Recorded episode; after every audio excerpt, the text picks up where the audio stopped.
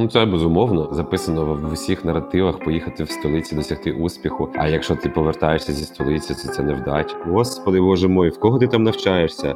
Не піддаватися цій всеобщій істерії і не намагатися стати інстаграм-ютуб-блогером. Допоки не усвідомлять авторського права в найширшому сенсі, люди творчих професій в Україні будуть бідними, незахищеними. Якщо ти хотів зробити якесь кіно в Україні, то ти мусив вступити в відносини з державою. Ти робиш факапи, роботи до стелі. Сьогодні Нью-Йорк, а завтра Нью-Делі. Сорітелінг, сорітелінг. Секрети ховаєш на дні рюкзака. Ввечері туса, блектає коктейлю. У кожному бачиш свого дивака. Сорітелінг. Героєм нового випуску подкасту став Ярослав Лодигін, режисер, радіоведучий та засновник Радіо Аристократи. Це спільний сезон Сорітелінг та Проджектор, щоб допомогти визначитися з професією тим, хто знову не знає, ким стане, коли виросте. У ньому ми розпитуємо людей, які вже знайшли свою сродну працю, про те, як вони прийшли до цього рішення, де вчилися і як зрозуміли, що це воно. З Проджектор ви будете багато практикуватись. Практика проходить на реальних кейсах бізнесу або держави. На кожному курсі реальні замовники з реальними проектами і задачами. Ваші ідеї можуть бути втілені у реальність. Більше про курси Проджектор дізнавайтесь за посиланням в описі до цього епізоду. У цьому епізоді слухайте про кіно, радіо та футбол як три базові речі у житті Ярослава. Перший бізнес, який не пішов, розчарування інститутом культури та повернення з Києва до Харкова, появу Радіо Аристократи, його інноваційність та занепад, роботу над стрічкою «Дике поле», звільнення з Суспільного та важливість авторського права для сучасних креаторів. Ярослав, привіт! Привіт! Друзі, сьогодні нашим героєм подкасту буде український режисер, сценарист, радіоведучий Ярослав Лодигін. Так, буду. Вітаємо тебе в нашому подкасті. Дякую, що ти на інтерв'ю. Дивися, ти якось розповідав про те, що найбільше ти любиш у житті – це радіо, футбол і кіно. Та розкажи про те, як тебе формулювалися ці захоплення в твоєму житті з дитинства і як прийшло розуміння того, чим ти хочеш займатися по життю. Я думаю, приблизно так само, як у всіх. В дитинстві я любив грати в футбол. Я міг грати в футбол з ранку до ночі. Я любив дивитися футбол, кіно і усілякі телебачення були неодмінною частиною життя всіх людей, які я знав і знаю. Ми дивилися телебачення лінійне, ми ходили інколи в кіно, не так часто в ті часи. І люди слухали радіо, коли я був маленький. Люди витрачали дуже багато часу на FM і не тільки FM-радіо. І тоді в Харкові, в середині 90-х, коли я вчився в школі, тоді була дуже яскрава сцена радійна в Харкові, було дуже багато класних радіостанцій, незалежних, локальних, на яких виходило дуже багато класних програм з крутими ведучими. І все це я слухав, все це я дивився, все це я грав. В якийсь момент в житті я спробував, 18-19 років, я спробував позайматися всяким бізнесом. Ну, такий бізнес заради бізнесу, заради прибутку. Я зрозумів, що нема нічого в цьому, щоб мене мотивувало. Що це було? Ти щось продавав? Ні, я нічого не продавав. Ну, як, продавав послуги. Це були послуги, пов'язані з медіа-аудитом. Тобто, в мене був партнер, який був трошки мене старший, але це була така нова територія в Україні. Ми якось швидко зрозуміли, що цю нішу і не так багато гравців можна долучитися з нашими ідеями. І ми займалися оцінкою ефективності витрачених коштів на рекламні кампанії. Але це така була математика, яку я ніколи не любив, і, власне, нічого в неї не розумів. Цей бізнес не вигорів. Я пам'ятаю, я повернувся з Києва в Харків. Я просто задав собі питання, що я люблю. Це були ці три речі, з яких ти почала, і я вирішив, окей, я буду цим займатися тоді, щоб це не означало. І все, так почалася моя професійна кар'єра. А ти сприймав це як свою поразку тоді, коли ти поїхав в Київ для того, щоб зробити цей бізнес, а потім довелося повернутися назад? Це безумовно. Це ж записано в усіх наративах поїхати в столиці, досягти успіху, а якщо ти повертаєшся зі столиці, це невдача і так далі. Я сприйняв це доволі боляче, але просто мені було доволі мало років, щоб я втратив усілякі надії, мені треба було щось робити, придумувати, в мене була купа енергії, тому я не думаю, що я витратив багато часу на те, щоб лежати на дивані і дивитися в стінку. Ти говориш, що 18 років ти почав робити свій бізнес, а як же навчання, як же вища освіта? Я почав отримувати вищу освіту в Харківському університеті Каразіна на факультеті історичному. Потім після переїзду в Київ я перевівся на заочну форму і продовжував навчатися вже так. І потім я ще... Це була одна з умов моєї мами, що якщо я переїжджаю в Київ, то я мушу поступити кудись там на денну форму навчання. Я поступив по спеціальності, на якій я вже працював в той момент. Коли я переїхав в Київ, я одразу почав працювати на Джем FM, на радіо. Я до того працював вже в Харкові декілька років. Я почав працювати на радіо 15 чи 16 років, я ще в школі навчався. І я поступив в університет. Університетом це важко називати було тоді. Це, що називалося Поплавського, культури, да, інститут культури. І якраз на спеціальність ведучий радіотелебачення. Я не ходив на ці пари, тому що я думав, що я вже працюю радіоведучим, чого я там буду навчатися. Я подумав, напевно, університету буде приємно мати вже працюючого студента. І я думав так наївно, що я не буду ходити, потім прийду, скажу, ну я ж працюю, давайте якось ми домовимось, я буду так навчатися, але не буду ходити. І потім мені подзвонили, а просто справа була в тім, що в мене були ранкові якраз ефіри. І потім мені подзвонили десь наприкінці вересня, мені подзвонили з університету, сказали, що ну треба приходити вже. І я прийшов на пару, я подивився, з ким я буду навчатися. Це були в основному такі дівчатка, які хотіли стати телеведучими. Я подивився на сам інститут, я був глибоко розчарований тим, що я побачив, особливо на фоні, до чого я звик в університеті в Харкові. Це все більше було схоже на якийсь розвод, а не на навчальний процес. Я вирішив більше не ходити туди і більше не ходив. Угу. Так, а чому ти взагалі туди вступив? Я ж кажу, я подумав, що я буду працювати на радіо, буду займатися своєю кар'єрою, а це щось таке, що вже дотичне до моєї кар'єри. Я подумав, що мені буде там легко, формально закінчити цей університет заради того, щоб моя мама була щаслива. Твоя мама була щаслива? Ну, вона не знала, що я майже не ходив на ці пари і пропускав весь університет. Я не знав, як їй сказати, що я не хочу продовжувати. Бо це ще був і платний, це був ще і контракт вже, тому що я по бюджету, я вчився в Харкові, це був ще і контракт, і ще треба було платити за це гроші. Я не знав, як їй сказати про це, і потім такий щасливий випадок був. Я був вдома в Харкові, і ми дивилися телевізор, і щось ми клацали телевізор з мамою, і мама зупинилася на одному з каналів, і там був Гордон, і він брав інтерв'ю у Поплавського. І моя мама сказала: "О, дивись, твій ректор". І я сказав: "Ну, да, мій ректор, давай подивимося". І десь через 40 хвилин цього інтерв'ю моя мама сказала: "Господи, боже мой, в кого ти там навчаєшся?" І я сказав: "Ну, слухай, є така ідея, я не дуже хочу там навчатися, тому що я дуже сильно розчарований цим всім і не хочу за це платити". І вона сказала: "Ну окей, ладно, можеш не ходити". І на цьому моя історія з цим інститутом закінчилась. Так от, і в принципі, з моєю вищою освітою в Києві вона от на цьому закінчилась. Угу. А в Харкові ти повністю закінчив вуз?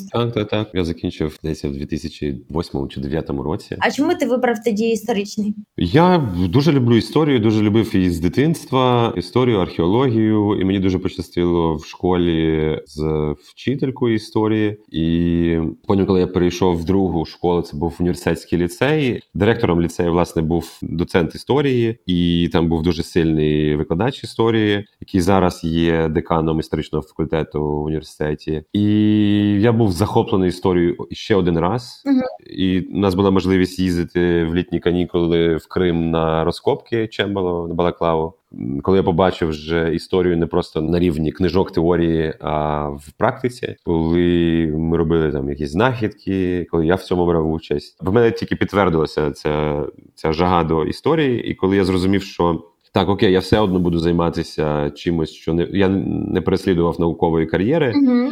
Але я зрозумів, що в Україні немає освіти в моїй сфері, на яку я готовий був би витратити 4-5 років, бо я знав, як навчають, тому чому я хотів навчатися в Харкові. Я більш-менш знав, як навчають цього в Києві, в Карпенко і у Поплавського. І я зрозумів, що я краще отримую якусь базову освіту в тому, що я люблю і поважаю. Там, де в мене вже були друзі, доцент, який став моїм науковим керівником Сергій Дячков, і викладач, який викладав мене в ліцеї, він викладав в університеті. То я прийшов туди на істфак і не шкодую. Це дійсно класна базова класична освіта, яка дуже багато мені дала, а і головніше, вона дала мені таку базу, систему і розуміння, як вивчати гуманітарні науки, як вивчати історію і як не стати жертвою всякого поганого контенту і всяких містифікацій, пов'язаних, ну, власне, з історією. От, і це я до сих пір цей інтерес в собі несу. Я дуже багато часу витрачаю на вивчення історії, і, в принципі, напевно, 90% там мого читання – це книги, пов'язані з історією, і я продовжую цим займатися. У тебе немає такого відчуття, що історія переписується час від часу, і що ти, там, не знаю, в шкільні роки вчив одне, потім ти читаєш нові джерела, нові книги, і вже пишуть трошечки інше? Ну, в тому і справа, що, безумовно, підручники переписуються, але переписати археологію дуже важко, переписати якесь античне джерело дуже-дуже важко. Можна інтерпретувати по-різному це все, але, знов-таки, маючи певну базову систему в голові, ти легко можеш зрозуміти, чи ти зараз читаєш щось переписане і щось, що є політичним там інструментом, або дійсно якусь наукову роботу, яка може тобі щось відкрити. Це не складно. Так що ні, багато є міфів, пов'язаних з історією як з наукою, є багато людей, які в принципі вважають, що це не наука. Але я як людина, яка вивчала це як науку і знаю, з чого це складається, і знаю багатьох великих істориків, я можу сказати, що це одна з найважливіших наук. І люди, які не знають своєї історії, вони живуть сліпими. Угу. Розкажи про Радіо Аристократи, про те, як з'явилася ідея його відкрити і чому вона закрилася, і чим воно відрізнялося від інших. Ну, формально Радіо Аристократи не закриті, проект продовжує існувати, просто він продовжує існувати в такій напівзамороженій, дуже кволій формі, але я сподіваюся, що скоро це зміниться.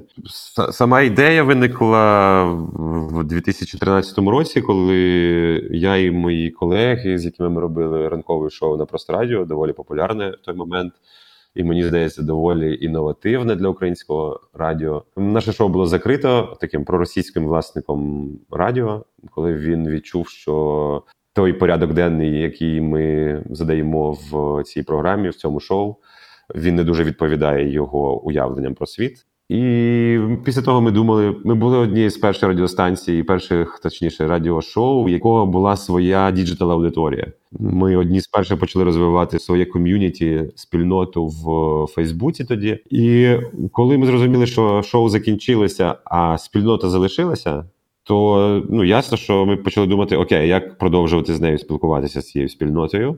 Логічно було, і вже тоді мали, в принципі, всі технічні можливості, щоб недорого зробити діджитал-радіо. Ми витратили певний час, щоб підготуватися до цього, запевнилися в тому, що в нас є аудиторія, що в нас є підтримка, що у нас може бути підтримка авторів, яких ми хотіли залучити. І взимку 2014 року, 7 лютого, здається, ми відкрили наш перший стрім і почали роботу. Одна з головних, скажімо так, мотивацій за цим всім було якраз бажання розбити цю монополію традиційних ЗМІ в сфері аудіоконтенту в спілкуванні з аудиторією. Ми зрозуміли, що ми можемо це робити за допомогою інтернету, за допомогою соцмереж. І нам хотілося робити щось кардинально інше, на що ми вже бачили є попит. І наші гіпотези підтвердилися, це мали попит, стало дуже швидко популярним і стало нашою основною роботою на довгі роки. Угу. Чому воно почало так деградувати, можна це? Та що можна сказати? Так, я відповідав на Радіо Аристократи за творчі процеси, за, скажімо, команду авторів, за програмну політику, за концептуальні речі, поміж там того, що я, ну, і є одним з співвласників цього проєкту з юридичної точки зору. Десь в 2017 році мені довелося, але знов-таки це моя версія, якщо ти спитаєш, напевно, моїх інших партнерів, в них буде своя версія, чому так сталося. Моя версія така, що десь в 2017 році я перший раз надовго покинув таку операційну і творчу діяльність там і сфокусувався на зйомках фільму «Дике поле» по роману Ворошиловград Жадана. Як режисер і як сценарист, це потребувало повної концентрації мене як творчої одиниці. І я випав з процесів десь на рік, я думаю. Десь через рік я повернувся в ефір і повернувся в операційну діяльність. І вже тоді я помітив певні проблеми всередині колективу, всередині там команди засновників, які пов'язані з тим, що Радіо Аристократи так і не знайшло Може, тому що воно занадто рано з точки зору економіки з'явилося в Україні. Ми з'явилися на абсолютно нульовому рекламному ринку в умовах початку збройної агресії Росії проти України, коли рекламний ринок жив там тижневими горизонтами планування. Ми стали прибутковою організацією. В якийсь момент ми пропустили наш шанс на залучення доволі великих інвестицій, чому я теж був дуже нерадий. Я був за те, щоб їх залучати, змінювати форму там управління, дорослішати. Ну, я думаю, що це був якийсь осторог, якісь побоювання зі сторони певної частини нашої команди. Я був за те, щоб залучати ці інвестиції. І, ну, власне, коли я повернувся, я побачив, що крім там появи якихось персональних вже історій і кризи, ну, це буває в усякій команді, це нормальна групова динаміка. Я побачив просто, що важко працювати в такому режимі, бо ми були абсолютно незалежною медіаорганізацією, з великим штатом людей, з великим кількістю годин ефірних щоденно. Великий штат людей. Ну, давай, у нас якраз момент, коли я залишав Аристократи перший раз, я думаю, у нас було під 20 людей, які працювали в бек-офісі, і ми випускали від 40 до 50 шоу на тиждень. Тобто це ще потребує десь там порядку 30-40 авторів, які працюють з командою бек-офіса. Ну, тобто це команда в якісь періоди там 40-50, в якісь періоди більше людей. Я вважаю, що для радіо, для незалежного радіо, діджитал радіо, тим більше, без FM-частот, ну це дуже велика команда.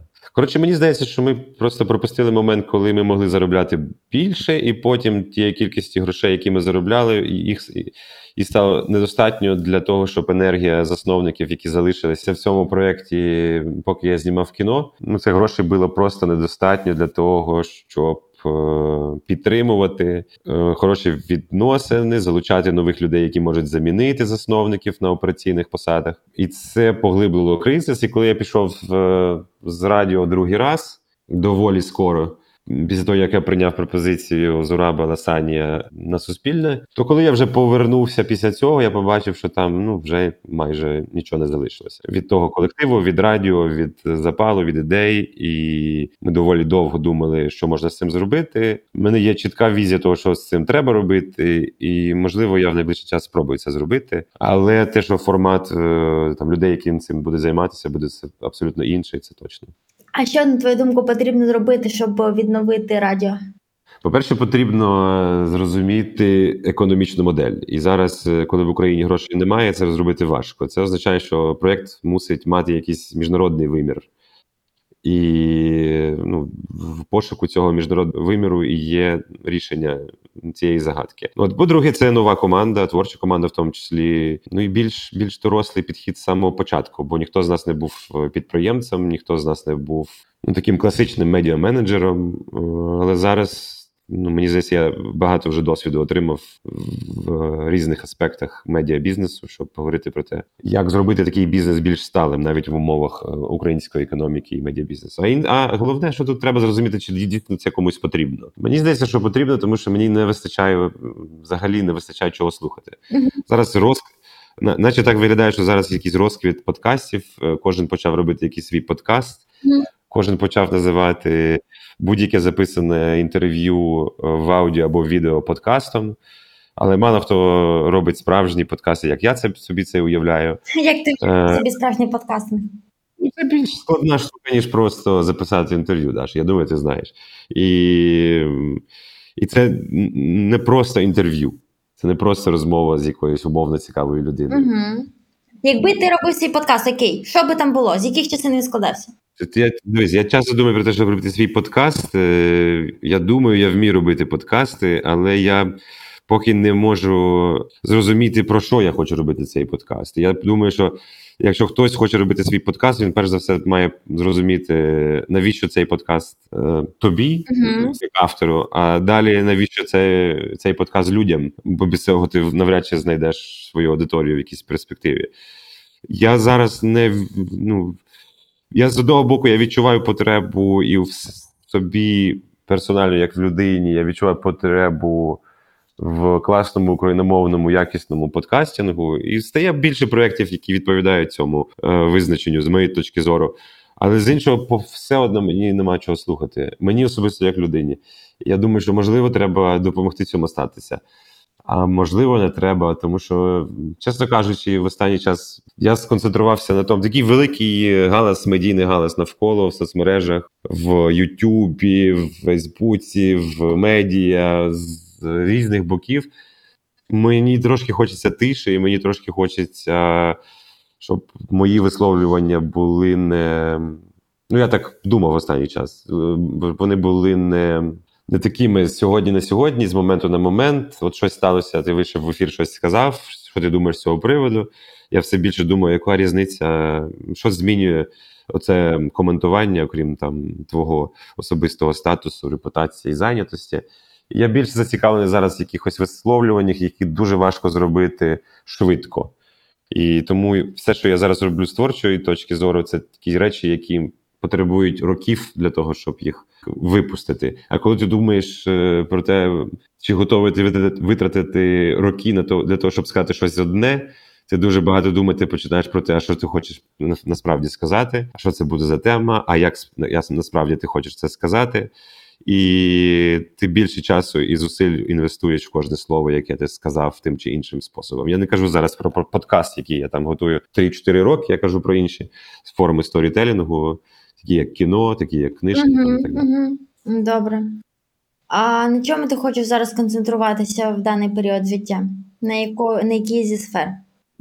Хочу, це от легко сказати, на чому я хочу, на чому я намагаюся концентруватися. Я зараз розвиваю і пишу великий історичний серіал, художній. Ми зараз готуємося до виробництва хорошого такого міжнародного документального фільму, який присвячений одному з епізодів вже нашої війни. Ну і так само я зараз шукаю, розвиваю, говорю з людьми про...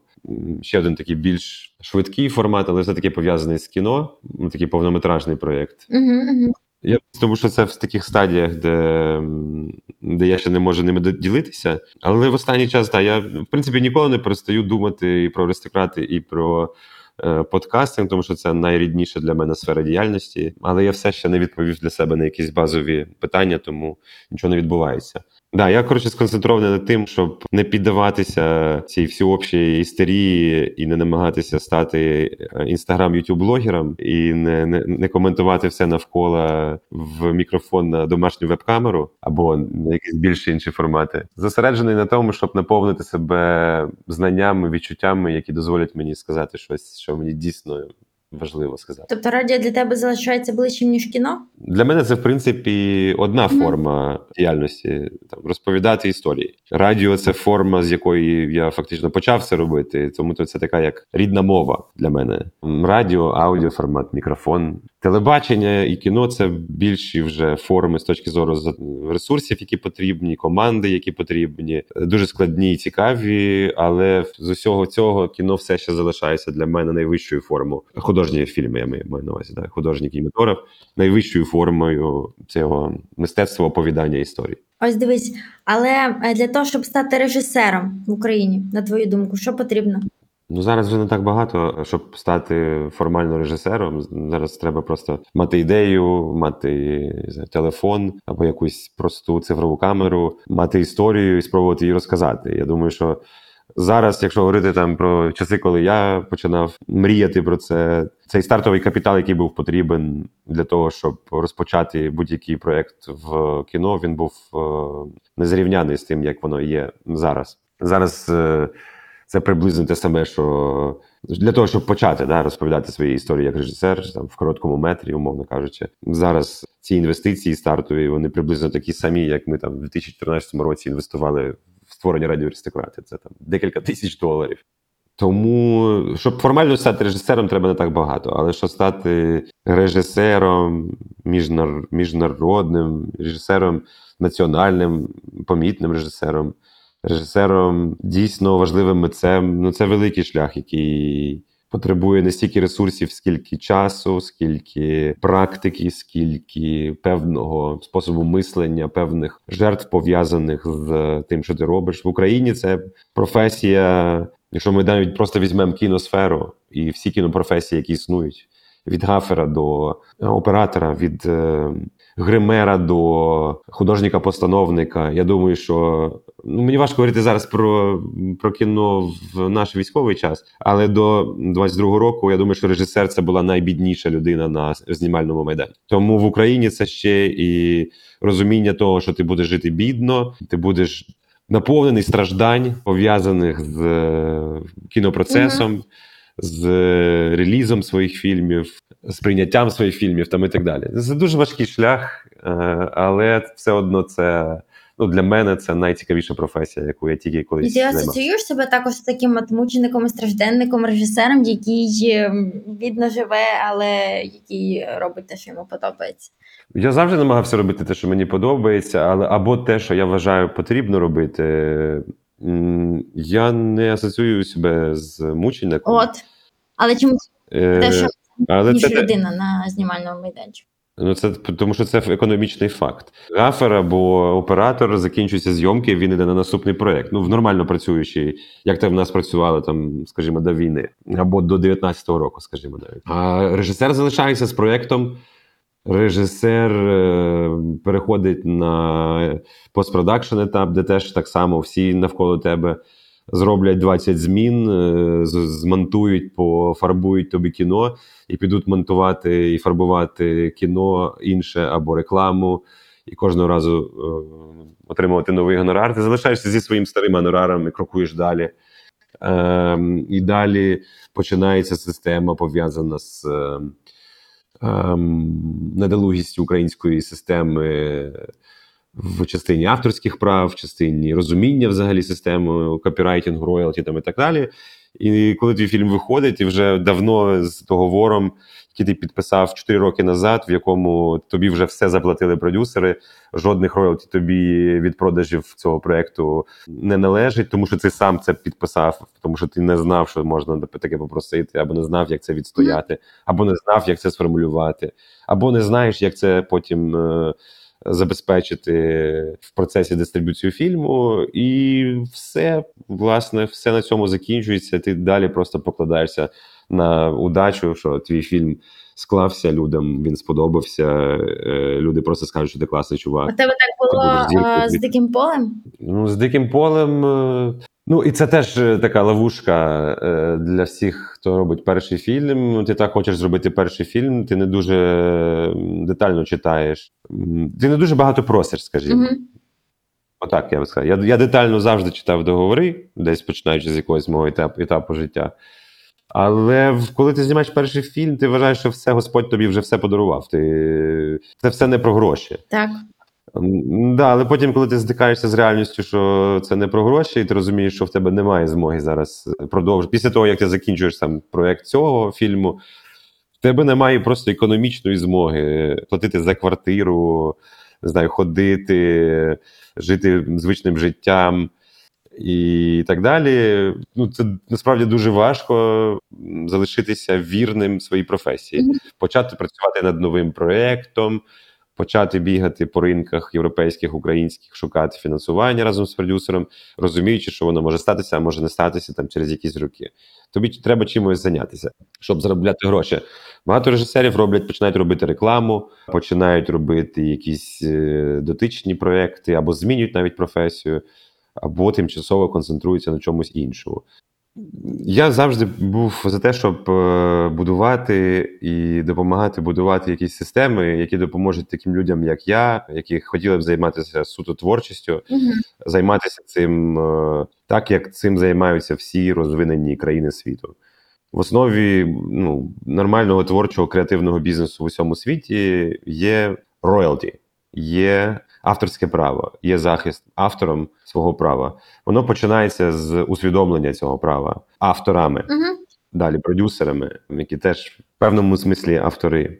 І, ну, це дає можливість в разі того, якщо ти робиш щось успішне, щось, що продається далі там багато років, як кіно, як формат, як продукт, коротше, тобі це забезпечує як автору можливість концентруватися суто на творчих питаннях. От зараз страйк в Америці, страйк акторської гільдії. Навколо чого цей страйк відбувається? Ну, яка одна з головних проблем? Це якраз проблема, пов'язана з розвитком штучного інтелекту, І одна з головних проблем, яка пов'язана безпосередньо зі штучним інтелектом і творчою індустрією, це питання авторських прав. Те, що робить штучний інтелект. Чи це належить тобі, якщо ти це зробив за допомогою штучного інтелекту, чи, я не знаю, штучному інтелекту, або компанії, яка розробила штучний інтелект, або у випадку з створенням фільму або серіалу, чи це належить, ну, скажімо, якщо продюсер оцифрував якогось статиста за $100 і потім використовує цю цифрову копію,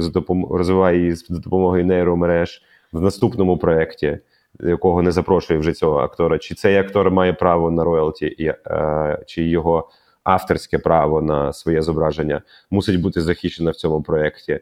І так далі. Навколо цього основна йде заруба. Вона якраз торкається основних принципів, фундаментальних принципів існування західної індустрії розваг. І нічого не буде відбуватися, поки це не буде вирішено в Сполучених Штатах. В нас дискусії з приводу авторських прав, дискусії навколо захисту прав авторів, роялті і копірайтингу, вони відбуваються настільки маленьких, вузеньких колах, що коли навіть з'являється доволі прогресивний, хороший закон про авторські права, який з'явився, здається, минулого року, він залишається абсолютно непоміченим індустрією творчою. Тому що творча індустрія настільки бідна, що їй взагалі нема часу думати про питання авторських прав. Треба заробляти копійку, щоб просто стояти на ногах. Ну і це стосується всіх професій.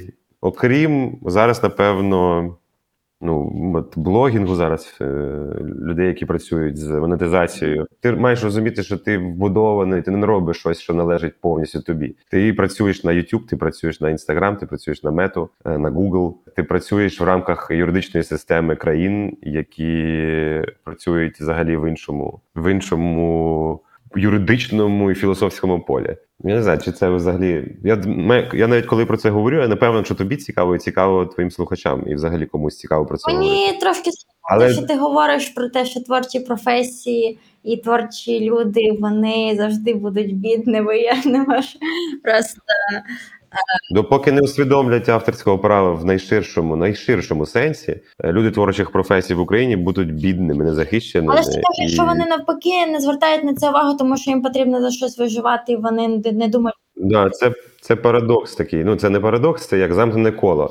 Але зараз, коли вже принаймні є в країні законодавча рамка, є закон, який дозволяє тобі вимагати захисту своїх авторських прав, і будуються механізми, як це не просто залишається там в договорі на папері, а є механізми, які допомагають тобі слідкувати за цим. Це робити легше. Головне, коли зараз ми все більше і більше починаємо в фінансуванні, в ресурсах залежати від країн Європейського Союзу, від Америки, від міжнародних партнерів в якихось проєктах, пов'язаних з творчістю, вимагати цього, просити, очікувати цього і записувати і свої договори, свої контракти, вимоги, які стосуються авторських прав, це не так важко. Більшість людей просто не знають про це, не читають про це, вважають, що це надскладні якісь штуки. Так. Це штуки, без яких ти завжди будеш приречений бути або бути бідним, або бути залежним, але ти не зможеш ніколи, як Террі Гіліам, колись, я пам'ятаю, був вражений, він в Одесу приїхав на фестиваль, і він колись там брав участь в цьому Monty Python, так? І колись це було, Але людина випустила, Monty Python зараз продовжує продаватися на Netflix, і він приносить доходи компанії, яка володіє правами на цей контент, на цей продукт. Але це було там в 70-х роках зроблено. Людина живе на гроші з цього шоу. Їй не потрібно шукати роботу де-інде, щоб просто прокормити, прогодувати себе і свою сім'ю. І він може спокійно писати там новий сценарій, нікуди не поспішаючи, пробувати, експериментувати, якісь нові форми. Тому що він вбудований в систему, яка захищає його права, він знає свої права, або на нього працює людина, яка про це піклується. Угу. Ми відстаємо в цих питаннях від країн, до яких ми хочемо долучитися в політичних формах, років на 70. Ого. Угу. А якщо ти би давав якісь поради собі, тоді, коли ти тільки починав робити свій перший повнометражний фільм, то якщо підрезюмувати, так, 3 основні поради собі. Я вважаю, що все сталося ідеально, і я працював просто з ідеальною компанією-партнерами, і мені дуже-дуже пощастило. Насправді, дуже-дуже пощастило. Не було більш щасливих днів в моєму житті, робочих днів і, місяців. Нічого такого в порівнянні з тим, що я пережив під час створення цього фільму. Це просто найкращий досвід. Найгірша частина цього досвіду – це те, що потім я дізнався, називається «post-filming depression». І це те, що переживають, в принципі, всі фільмейкери, які багато років роблять щось довжиною в 1,5 години, ти витрачаєш на це багато років свого життя, потім проходить декілька тижнів, люди всі обговорюють це, і потім настає порожнеча. Люди перестають обговорювати про це. Слухай, тиждень назад ми обговорювали ще Опенгаймера. Тиждень назад. Ми більше його не обговорюємо, правда? Майже не обговорюємо. Пройде ще тиждень, і його теж не будуть обговорювати. Але це один з найуспішніших фільмів в році. Я думаю, що там всі задоволені економічними показниками, результатами, художніми штуками. Але це не змінює основної причини для депресії, розчарування для режисера фільму, я думаю. Коли ти закінчуєш працювати над чимось, що ти так довго працював, і просто після цього, ти просто про це говорив 5 років з усіма навколо людьми, з собою ти про це говорив 5 років наодинці. І потім 2-3 тижні люди про це говорять, і більше про це ніхто не говорить. Це завжди, навіть якщо все вдалося, і в тебе вже є наступний фільм, як у випадку там з Ноланом, але все одно ти набагато глибше переживаєш досвід фільму, ніж будь-який глядач. Тому, коли люди перестають швидко про це говорити, це завжди важко. І цього було не уникнути з будь-яким художнім результатом. А скільки ти проживав цей період депресивний після того, як вийшов фільм? Якраз 2-3-4 тижні інтенсивно. Тобто 2 тижні всі обговорюють, пишуть, ти читаєш просто як навіть. Ти собі говориш, я не буду читати всі коментарі, там нащо мені знати, хто що пише. Але все одно, тому що ти не можеш більше ні про що думати, ти читаєш все просто, все, що пишуть про кіно в Твіттері, Фейсбуці, на сайтах, професійні критики, непрофесійні люди, які просто прийшли сказати 2 слова або поставити якийсь смайлик. Ти, все це читаєш. Потім через 2 тижні це закінчується, і ти просто шукаєш, бодай, що невже ніхто більше нічого не написав, навіть смайлик не поставив. І ти шукаєш ще 2 тижні хоча б якісь рефлексії на це, і потім ти зрозумієш, що все, все це закінчилося. Треба думати вже далі, що робити з цим або з іншим. Ти починаєш шукати нову цю пристрасть, яка тебе захопить на наступні роки. Тобто це тримає рівно до наступного проєкту, я думаю. А коли ти знайшов наступний проєкт? Коли він до тебе почав? Ми почали доволі швидко працювати з Володією Єценком над «Інтернатом», над останнім романом Жадана. Ми поїхали в експедиції, я поїхав теж писати сценарій, я почав писати сценарій. Я займався десь цим, десь півроку, і потім, по-перше, ми бачили, як розвалюються системи держпідтримки кіно. По-друге, я зрозумів, що у нас непереборна є обставина саме в цьому проєкті, яку я не можу ніяк перебороти до сих пір в собі. Яка? Це мовне питання. Ти хочеш російською мовою? Я б не сказав, що це російська мова. Та це здебільшого російська мова. До цих пір ти хочеш його знімати російською мовою? Якщо колись я буду його знімати, то тільки так. Чому? Бо ця історія про російськомовного вчителя української мови на Донбасі в 2014 році. Просто багато людей ніколи там не були. Угу. Я там був, і в ті часи я був. Я знаю, з чого складається цей світ. Я знаю, що коли ти знімаєш про якихось людей, то ти маєш робити це супер відповідально. І для мене це було безвідповідально так виказати, ісказіть, я не знаю, як це сказати, змінити їх світ. І тим більше, як можна змусити українською розмовляти там людей, цих кубанських козаків, які приходять захоплювати ці території. А головне, оцей герой. Цей герой, він символізує собою величезну частину України, яка, може, тільки в минулому році почала щось розуміти. І розуміти в тому числі про мову. Яка ж думка Жадана ще до цього? Тоді в нас, коли ми працювали над цим, якраз ми з Жаданом були на одних позиціях.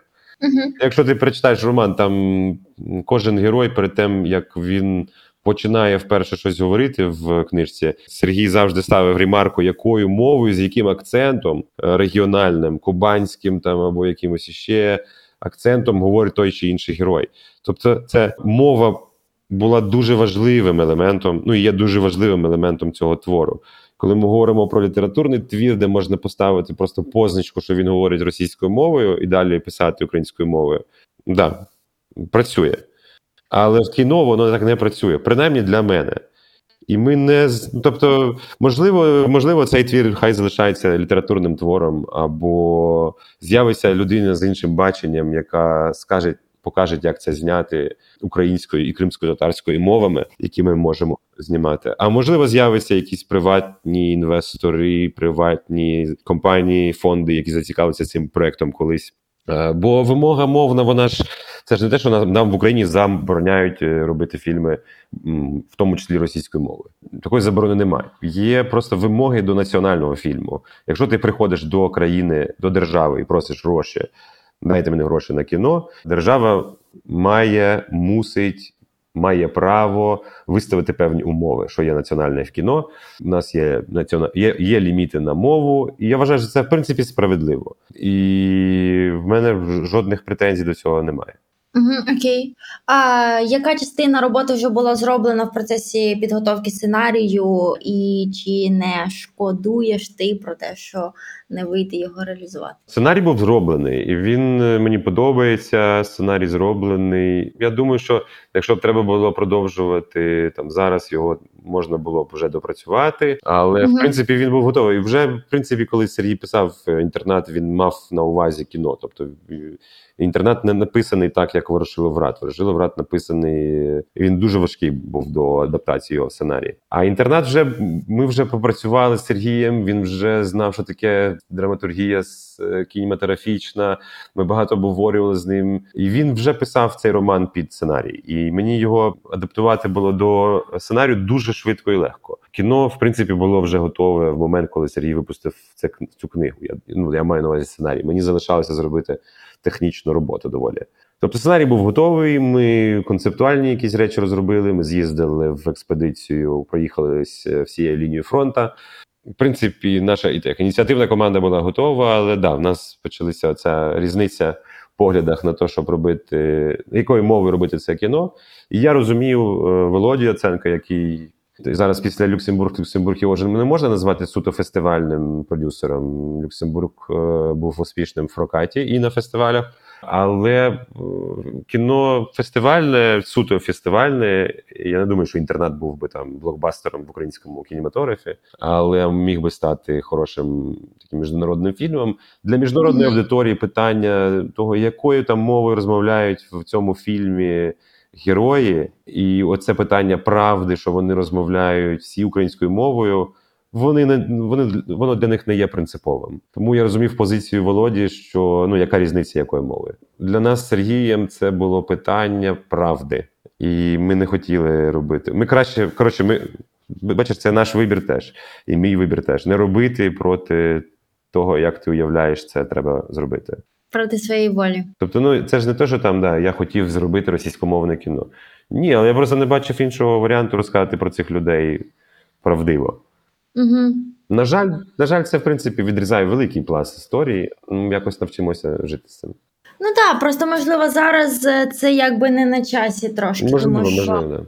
Можливо, пройде там 10-15 років, війна буде виграна, питання мовне вже буде вирішено раз і назавжди, воно не буде гострим, російська мова буде сприйматися як просто одна з закордонних мов, і зняти таке кіно було б приблизно так само, як зняти кіно литовською мовою. Можливо. Ніякого політичного забарвлення в цьому не було, але я сумніваюся. Сумніваєшся. Да. Як ти ставишся до критики своєї роботи і в тому числі до критики себе як режисера? Нормально ставлюся. А нормально це як? Болісно і уважно. Тобто я не знаю людей, яким подобалося, коли їх критикують. Є люди, які вміють використовувати цю критику собі на користь, а є люди, які не вміють, які просто концентруються на негативі, не намагаються знайти якесь зерно в цьому. Я дуже багато критики начитався. Я не можу сказати, що мій фільм був, як це називається, critically acclaimed. У мене є багато претензій до нашої. Я не вважаю, що у нас є в принципі критика. Сорі. Ну, особливо тоді. Я не вважаю, що вона була. Коли ти побачиш, де працюють наші основні критики, не всі, але більшість з них, вони працюють або працювали на дистриб'юторів. Ну, для мене це конфлікт інтересів. Твій фільм випускає дистриб'ютор, який бореться за місця в кінотеатрі, а є дистриб'ютор, який так само бореться за місця в кінотеатрах, на якого працює кінокритик, який пише йому там ці описи короткі, знаєш, як було там в телепрограмці. Угу. Жанр, бойовік, там, в цьому фільмі відбувається то-то і то-то. Ну це ж хтось пише, цей копірайтинг це робить. Ну зазвичай це робили люди, які в публічній сфері працювали як кінокритики.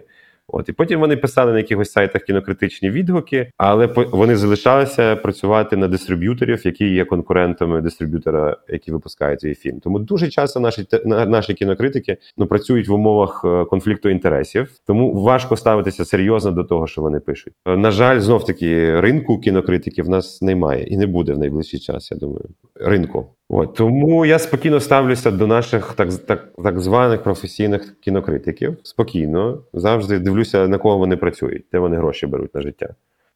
Угу. Потім читаю. Цікаво, що пишуть закордонні критики. Ми писали, мені цікаво було. Але я розумів знов-таки, що цей фільм, конкретно цей фільм, дуже важко зрозуміти. Я показував його в багатьох залах, в багатьох країнах світу. Чим далі від України, чим менше людей, які розуміють контекст, пострадянські і українські, тим менше було моментів, коли люди сміялися. А для мене в цьому фільмі багато є місць, де можна сміятися. І, коротше, чим далі від України, тим менше люди сміялися. І це теж, знов-таки, пов'язано з мовою. Ми тільки недавно, зараз ми перекладаємо цей фільм німецькою мовою, і перекладач, він прямо написав, що, це ж унікальний фільм, таких фільмів немає, в тому плані, що тут 3-4 мови можна в одному фільмі знайти, і кожна з них, кожна мова кожного героя має значення. Тобто він розуміє і суржик, розуміє і російську, і українську, і всякі різновиди суржиків. І він помітив, це один з перших, але це вже пройшло скільки років. Він помітив, що... І він думає, а як це передати в німецькому перекладі, в субтитрах? Угу. І, тому що це важлива штука. Коли там Герман розмовляє українською мовою в російськомовному місті, побачити, хто з яких героїв в цьому місті розмовляє якою мовою і як, хто намагається перейти на українську мову і що в нього не виходить, і як Герман переходить в який момент з української мови на російську в якийсь момент. Це все важливі драматичні моменти для людей, для яких мова не є важливою частиною кіно, цього конкретно. Вони пропускають. Один з критиків наших написав, що це, він назвав це мовною шизофренією в цьому фільмі «В дикому полі». Мовна шизофренія. Я згоден з цим, але ми мусимо перед цим визнати, що ми всі живемо в мовній шизофренії. Особливо тоді ми в ній жили. В 17-му році, коли вийшов фільм, або в 2010 році, коли відбуваються події цієї історії. Тому... А ти українською мовою завжди спілкувався? Ні, я в Харкові народився, хоча мама мені перед сном завжди з дитинства бажала добраніч, на добраніч казала. Ага. Але основною першою мовою в сім'ї була російська мова. Мій батько, він народився на Уралі, але десь з 5-6 років він жив в Куп'янську. Моя мама в Україні, в Харкові народилася, і моя бабуся народилася в Харківській області. І вона, коли розповідала про своє життя мені, вона, не помічаючи сама, вона десь до свого моменту переїзду в Харків, а це сталося десь в 30-х роках, на початку 30-х років, вона розповідала свою життєву історію українською мовою, і потім, не помічаючи, там їй вже було 96 років, 95, вона переходила на російську мову і далі розповідала вже події свого життя російською мовою. Це мається на увазі, що тоді вона була українкою, потім вона стала російською мовою. Просто вона потрапила вже в русифіковане місто, вона була змушена русифікуватися, але, очевидно, там до цього моменту, живучи в Салтівському районі Харківської області, а це майже, це неподалік від Вовчанську, тобто це там 15-20 кілометрів від російського кордону, але вона з абсолютно україномовної була сім'ї. А це було початок, ми говоримо зараз про початок 20-го століття. І для мене, українська мова була предметом в школі і десь до 15 років.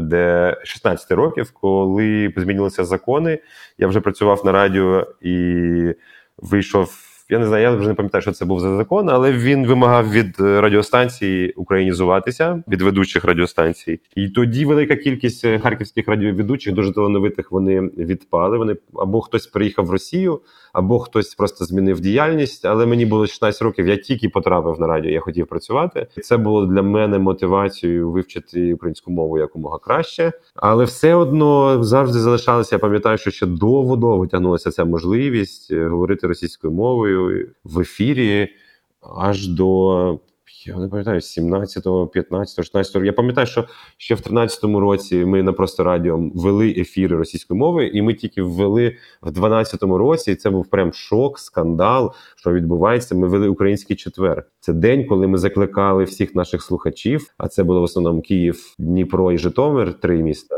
говорити цілий день українською мовою з ранку до ночі. І самі говорили. І це було щось тоді для Києва, Житомира і Дніпра. Щось прямо вау. Як це взагалі? І це була прям така провокація, суспільна провокація. Це ще нещодавно було. Але тоді ми вже почали і бачили, що таке мова насправді в політичному житті країни. І так почалася моя особиста українізація. Коли я працював вже на Суспільному, то це стала моя робоча мова, робоча в плані всіх нарад, переговорів, офіційних комунікацій з колективом. А зараз це мова, якою ми виховуємо з дружиною мого сина Юхима. Юхим? Юхим, так. Ну, я сподіваюся, що він, якщо і знатиме російську мову, то коли сам вирішить її для чогось вивчити, не знаю для чого, але це буде його вже рішення, хай він там вирішує, якщо так йому треба буде. Чому ти так вітав свого сина? Звідки в тебе з'явилася така, у вас з дружиною така ідея? У дружини був дід, якого звали Юхім, це був якийсь дуже відомий дід, там в селі Черечему на Черкащині. А в мене є друг Юхим Чупахін, композитор з Харкова. Мене вразило, тому що ми його знали всі з дитинства з Харкова. Він з Кривого Рога. Його знали як Фіма Чупахін. І коли він написав саундтрек до фільму, і я його спитав, як типу, тебе титрувати, Фіма Чупахін в титрах, чи може Єфім, я не знаю як. Він сказав, ні, Юхим. І ми написали, це перший раз, коли я звернув увагу на це ім'я, я подумав, вау, ну це красиве ім'я. Ну, древнє ім'я, єврейське ім'я, це так звали, діда Ісуса Христа так звали. Я іноді задумуюся над тим, що буде з дітьми, яких назвали Беректа. Це сумна історія, дуже сумна історія, так. Да. Вже через рік не так актуально. Окей. Розкажи про період життя, коли ти працював на Суспільному. Мені здається, що це був дуже вагомий для тебе час. І що тобі вдалося і не вдалося зробити за цей період? Це, як ми казали завжди, системоутворюючий час теж для мене, тому що...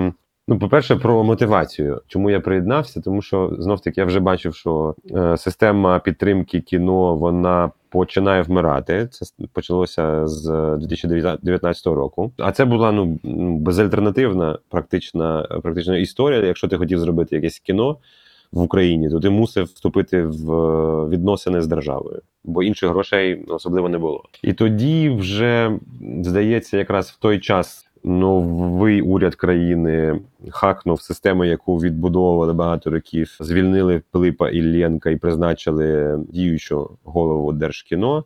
І нам стало всім ясно, що кіна не буде. І його, власне, от зараз і не стане. От зараз, я думаю, останні прем'єри ми бачимо, і десь років на 5, можливо, може 3 в найкращому випадку, кіно українського майже не буде.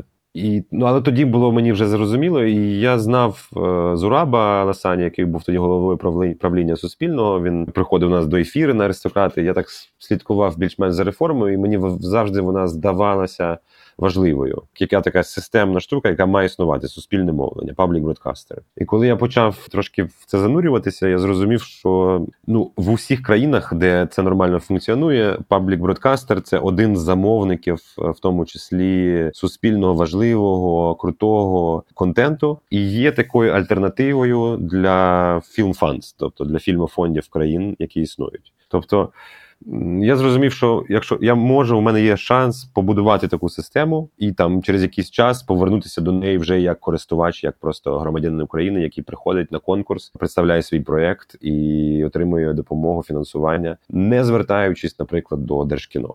Хоча можна і туди, по ідеї.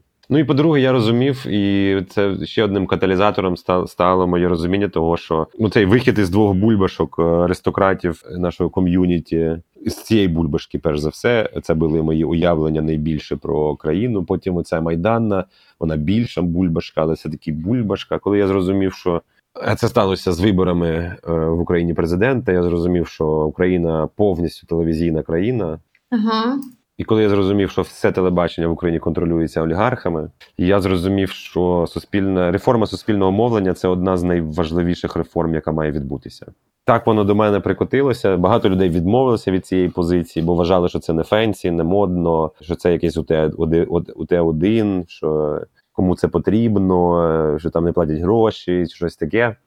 Таким чином воно якось до мене докотилося. Тобто всі професіонали, які мали займати це місце, по ідеї, вони відмовилися. І так Зураб дійшов до мене, бо він знав про аристократи, знав про якісь ціннісні наші уявлення. Ну, от, власне, я і погодився. З усіх боків це був дуже цікавий, дуже болючий, дуже масштабний досвід в моєму житті. Тому що я був відповідальний за телевізійну частину. Телевізійна частина – це десь порядка 800 людей в підпорядкуванні. Причому людей дуже різних. Від оператора студії, який працює на студії і на державному телебаченні з, я не знаю, 72-го року, 1972 року, до сьогодні. Там йому вже не знаю скільки років. До дуже молодих людей, які перейшли там перший раз, це їх перше місце роботи, і вони взагалі нічого не розуміють, що там відбувається. Це купа людей, це купа каналів, яких ніхто не дивиться. Угу. Це купа величезної, просто величезної міцності інерції, пов'язаних з рухом цієї дуже старої організації. Вона була заснована в 20-х роках як радіокампанія, а потім в 50-х як телекомпанія. І це інерція, це певні мафіозні якісь клани навколо, це певні вже сталі звички, традиції і так далі. По-третє, це один з найбільших викликів був те, що я вперше в житті стикнувся з організацією фінансування, природа фінансування, яка є державний бюджет. Так. А це мене познайомило, в принципі, з тим, як наша держава влаштована. Можу сказати, що це один з найефективніших спосіб організувати процеси. Так само, щоб щось зробити в такій організації, треба не просто це придумати, що зробити, і потім почати це робити, а треба зробити ще купу всяких ритуалів, щоб це зробити. Написати накази, написати посадові інструкції, написати служебні записки, написати... через це процеси дуже-дуже повільні. Потім ця організація була і є недофінансованою, вона ніколи не отримує бюджету, повного бюджету на свою діяльність. Тобто все, що ти плануєш, ти потім, коли по факту ти отримуєш бюджет, ти маєш поділити навпіл, в кращому випадку. Це організація, яку постійно штормлять з усіх боків політичні сили різні, релігійні організації, політичні організації і так далі. Тобто ти постійно знаходишся в центрі інформаційних кампаній, направлених проти тебе. І ще це все це відбувається на старій техніці з 90-х, в студіях, які розвалюються, в яких дуже холодно. Дуже багато викликів, але все-таки що вдалося тобі? Почнемо по порядку. Канали. Перший канал і виріс на 50%. Це був один з найбільших показників за ці роки на телевізійному ринку України. Культура виросла, здається, більше, ніж на 100%. Це все ще залишалися невеликі канали, але це вже були помітні якісь сили, особливо в певні сезони. Угу. Бюджет виробничий там з якихось там сотень тисяч гривень, він...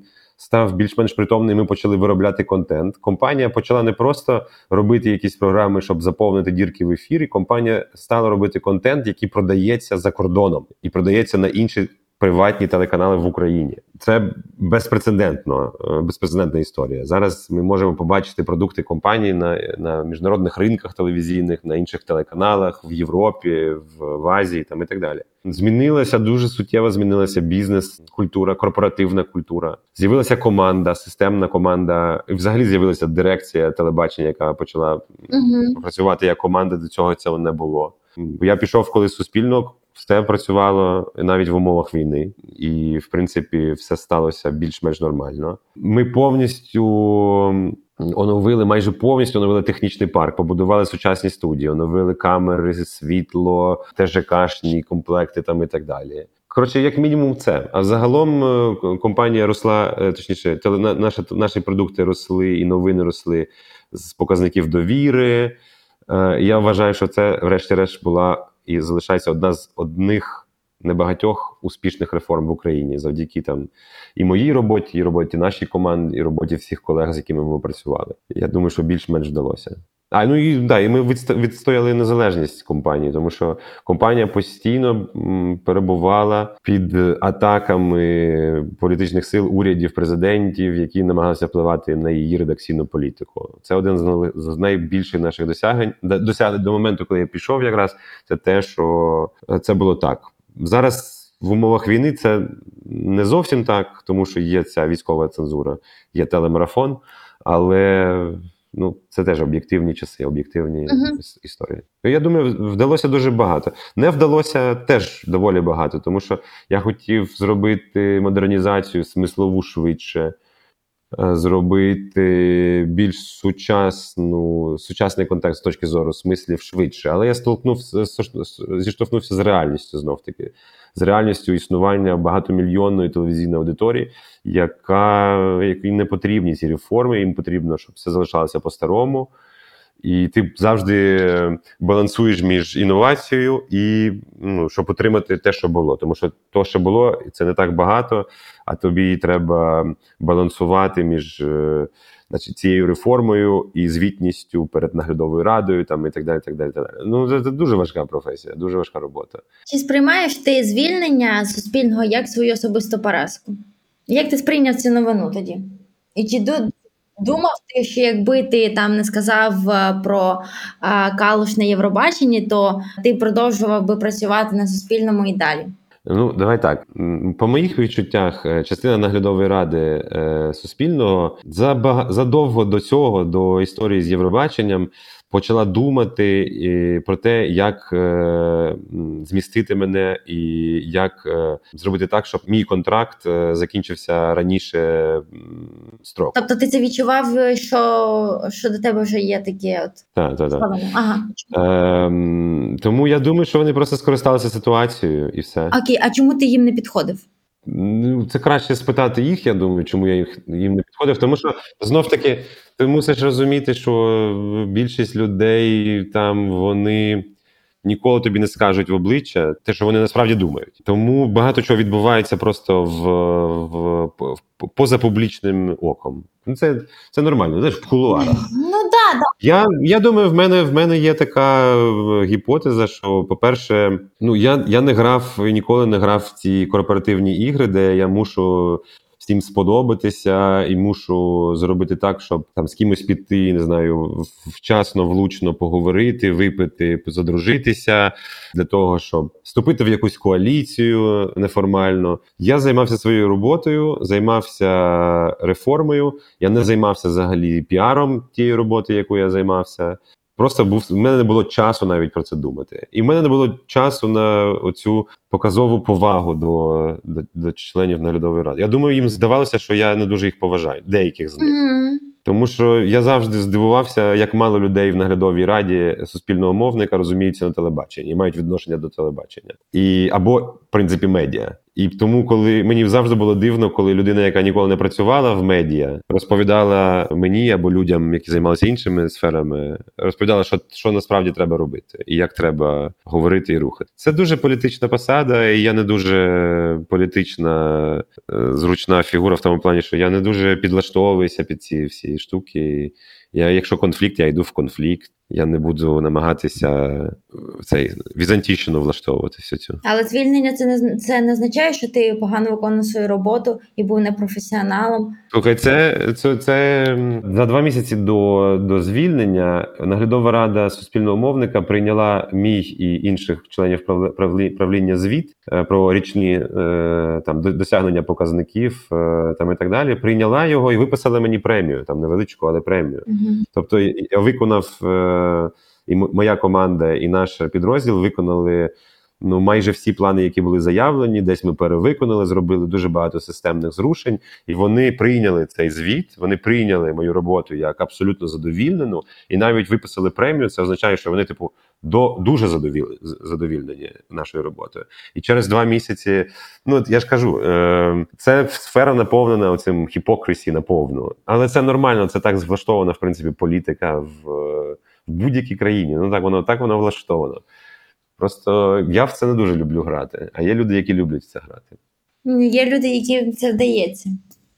Да, є. Mm-hmm. І потім я ніколи, коли я йшов на Суспільне, я сказав, що я прийшов. Я не буду триматися за посаду, я не прийшов кар'єру будувати корпоративну. Я прийшов зробити справу. Я бачив, що я зробив велику частину того, що я хотів зробити. Це і побудову систему конкурсів, які зараз працюють і підтримують контентних виробників в Україні, і побудову, і модернізацію технічну, і ми зробили бренд, ми придумали бренд, ми зробили фактично ребрендинг, ми придумали, як це буде зрозуміло виглядати для глядачів, читачів. Тобто основні штуки, які я хотів зробити, ми зробили. Тому в якийсь момент я і сам вже почав мучитися, розуміючи, що я хочу займатися творчістю, я хочу повернутися на майданчик, я хочу повернутися до мікрофону, я хочу повернутися до створення речей. Коли ти працюєш членом правління, ти допомагаєш людям створювати речі, але творчість займає 1-2% твого дня. 10-15% того дня займає підписання, фізичне підписання рукою документів. А решту розмови з людьми і дуже швидке прийняття рішень. Ти приймаєш 10-12 рішень на день. Це дуже стресова робота. Тому я ніколи не думав, що я буду там завжди працювати. І коли це сталося, я відчув полегшення, що я нарешті можу зайнятися творчістю. Тобто після звільнення ти відчув полегшення, так? Полегшення, да. І полегшення ще й пов'язане з тим, що я розумів, що я не буду зобов'язаний більше пересікатися з декількома людьми, які в цій історії зіграли ключову роль. Для мене це було прям дуже-дуже неприємне відкриття. Я прям був глибоко розчарований. Якось тебе... Я не буду вдаватись в деталі, але я можу сказати, що декілька людей, яких я вважав прямо своїми друзями в цій історії, моїми друзями бути перестали. І я думаю, що їхня роль в тому, що із цієї невеликої насправді історії, а я не вважаю, що це якась велика історія, що сталося там з Євробаченням. Так, її було б цілком, мені здається, зам'яти і взагалі не роздувати її. Так, але ти розумієш, там за цим стояло дуже багато різних сил, і не всі сили це були фісті на руку. Там дуже багато було таких речей, які можна було б кваліфікувати як дуже нечесну гру. Угу. Тому я просто друга частина мого полегшення була в тому, що я більше не буду брати в цьому участь і не буду бачити людей, яких я більше ніколи не хочу бачити, і подавати їм руку. Це не всі люди, да, але деякі з них. І оці люди мене дуже сильно ранили і дуже сильно розчарували. Да. Після таких переломних моментів в житті в нас зазвичай змінюється оточення, тобто люди, які були там поруч завжди з нами, тому що вони думали, що ми класні, успішні, да? Потім вони якось від нас відвертаються. Чи було в тебе таке відчуття, що твоє суспільство, твоє оточення змінилося? Звичайно, але просто тут ще в мене так співпало, що за тиждень після того, як я написав цю заяву, розпочалася повномасштабна вже частина війни. І змінилося взагалі все. Формально я ще працював членом правління, і я зрозумів, що поки в мене є на руках документ одного з керівників стратегічного підприємства українського, я не можу просто сидіти, нічого не робити. Це зобов'язує і це дає можливості певні. І я почав будувати в Ужгороді, я збудував систему виробництва таких телевізійних англомовних бюлетенів, які ми дистриб'ютували десь на 30 чимось країн протягом року. Просто надаючи телевізійним каналам по всьому світі перевірену інформацію із України. Потім я підключився до великих міжнародних благодійних проєктів Save Ukraine. Якраз я організував тут в Польщі, допоміг організувати, користуючись своїми там зв'язками в Польщі. І ми зібрали мільйони євро і привернули увагу на до війни в Україну десятки мільйонів глядачів по всьому світу. Це були марафони, які дивилися десятки мільйонів людей по всьому світі. І не було часу думати про те, як змінилося твоє оточення. Ти просто, як багато людей, просто робили все, що вони могли робити, так і я намагався робити все, що я міг робити. Потім інтенсивність цих перших місяців спала нормально, певним чином спала, і далі вже почалося осмислення свого нового місця в житті, цей шлях до прийняття того, що старим життя ніколи вже не буде. Я думаю, далі все як у всіх. Дякую тобі. І зараз ми ще перейдемо до питань, блоку питань від нашого партнера, Проджектора. Ну, супер, давай. Як ти зрозумів, що займаєшся сродною працею і що це твоє? Це просто ряд сигналів. Тому що коли ти займаєшся чимось, що не для тебе, то щось досягти, навіть маленьких якихось штучок, там з кимось зустрітися, з ким ти хочеш зустрітися, або щось отримати, що ти хочеш отримати, дуже важко. А коли ти займаєшся своєю справою, то не завжди, але дуже часто, якщо ти уважний, ти помічаєш якісь сигнали. З кимось зустрівся несподівано, якась історія тобі відкрилася несподівано, яку можна розповісти, наприклад, якщо ти сторітелер. Або хтось тобі раптом заплатив за те, що тобі ніхто до цього не платив. Ну, якісь сигнали йдуть маленькі, і так ти розумієш, що це, напевно, твій шлях. Бо набагато приємніше по житті іти, коли вдається і коли нема такого спротиву. Бо коли він є, можливо, це не твоє. Мова не йде про те, що все буде вдаватися без того, щоб докласти зусиль в житті, якщо ти займаєшся своєю працею. Дуже багато буде проблем, але от такі сигнали завжди будуть траплятися. Вони часто нематеріальні. Угу. Треба бути уважним, так. А що би ти порекомендував тим людям, які зараз не впевнені у виборі своєї професії? Спробувати іншу професію.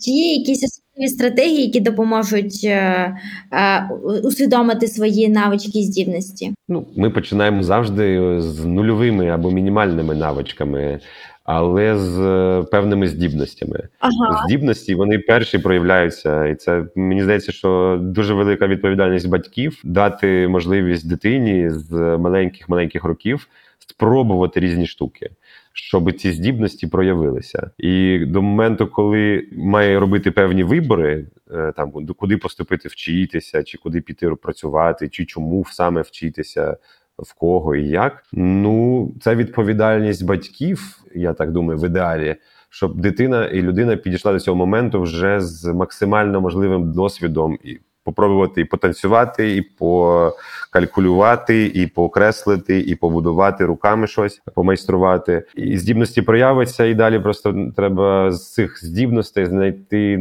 те, що тобі приносить найбільше задоволення. От як в мене був футбол, кіно, там, телебачення, радіо. Тобто це можуть бути якісь речі, які тобі здаються фантастичними. Як я буду займатися футболом або кіно, якщо ніхто навколо не займається цим. Це таке часто буває, тому що я з'явився з максимально не кіношного, футбольного і радійного бекграунду, який тільки міг бути.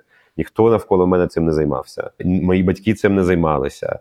Жодної протекції в мене не було, і грошей, щоб купити якісь місця, в мене ніколи не було. Але була певна сміливість спробувати зробити те, що, мені здається, прикольно буде робити і круто робити. Тобто пробувати, це... Пробувати, не боятися, особливо коли тобі 17, 18, 19, 20, 25, 26 років можна пробувати. Я перепробував купу речей. Я потім тільки зрозумів, що десь 80% цих речей це в принципі про одне те саме. Тобто там розповідати історії, а далі вже навички про те, як ці історії розповідати, за допомогою чого. Цікавий. А хтось може зрозуміти, що все, що він пробував, насправді воно відноситься до будівництва домів або щось інше. Купа цікавих речей, чим зайнятися. Головне зараз не зайнятися чимось таким, що через 2 місяці на 90% вже навчиться робити штучний інтелект. Оце зараз треба на це звертати увагу. Але ми не можемо передбачити це, розумієш? Дуже швидко розвивається. Дуже швидко, але в принципі на півроку вперед ще можемо. Угу, да. Проджектор сповідує навчання на практиці. Розкажи, як зазвичай ти підходиш до процесу навчання? Ну, практика є великою частиною навчання. Може, 80% – це практика. Але перед практикою я завжди намагаюся зрозуміти, якщо я вивчаю щось нове для себе, я намагаюся зрозуміти, що є найголовнішим, наймонументальнішим, найбазовішим, найцитованішим твором, який стосується цієї діяльності. Це зазвичай якась книга. І зазвичай це книга, яку ще не встигли перекласти українською мовою. Тому я намагаюся знайти цю книгу. І чим більше вона буде науковою, чим більше вона буде не популярною, чим більш серйозною ця книжка буде, тим чіткіше ти зрозумієш, з чого складається сфера, до якої ти приступаєш. От щось таке монументальне, фундаментальне треба прочитати. Не обов'язково все зрозуміти, але от цю рамку знань треба собі спочатку встановити і потім вже наповнювати це практикою. Я би так робив. А якщо я скажу тобі фразу «вільна освіта», то яка це освіта для тебе в першу чергу? Що ти вкладаєш в це поняття? Вільна освіта для мене – це важливість в будь-який момент відкрити для себе будь-який світ, який для мене ще не був відкритий. Mm-hmm. А це означає можливість доторкнутися до найкращих творів, найкращих винаходів, які стосуються тієї сфери, в якій я хотів би бути освіченим. Але вільна освіта, да, це ще й велика відповідальність. Якби ти дав одну антипораду нашим слухачам, як знайти свою сродну працю, то що б це було? Одну антипораду? Єс. Окей. Ніколи в житті не вивчайте англійської мови. Супер. І це ідеально, мені здається. Ну добре, окей. Ідеально.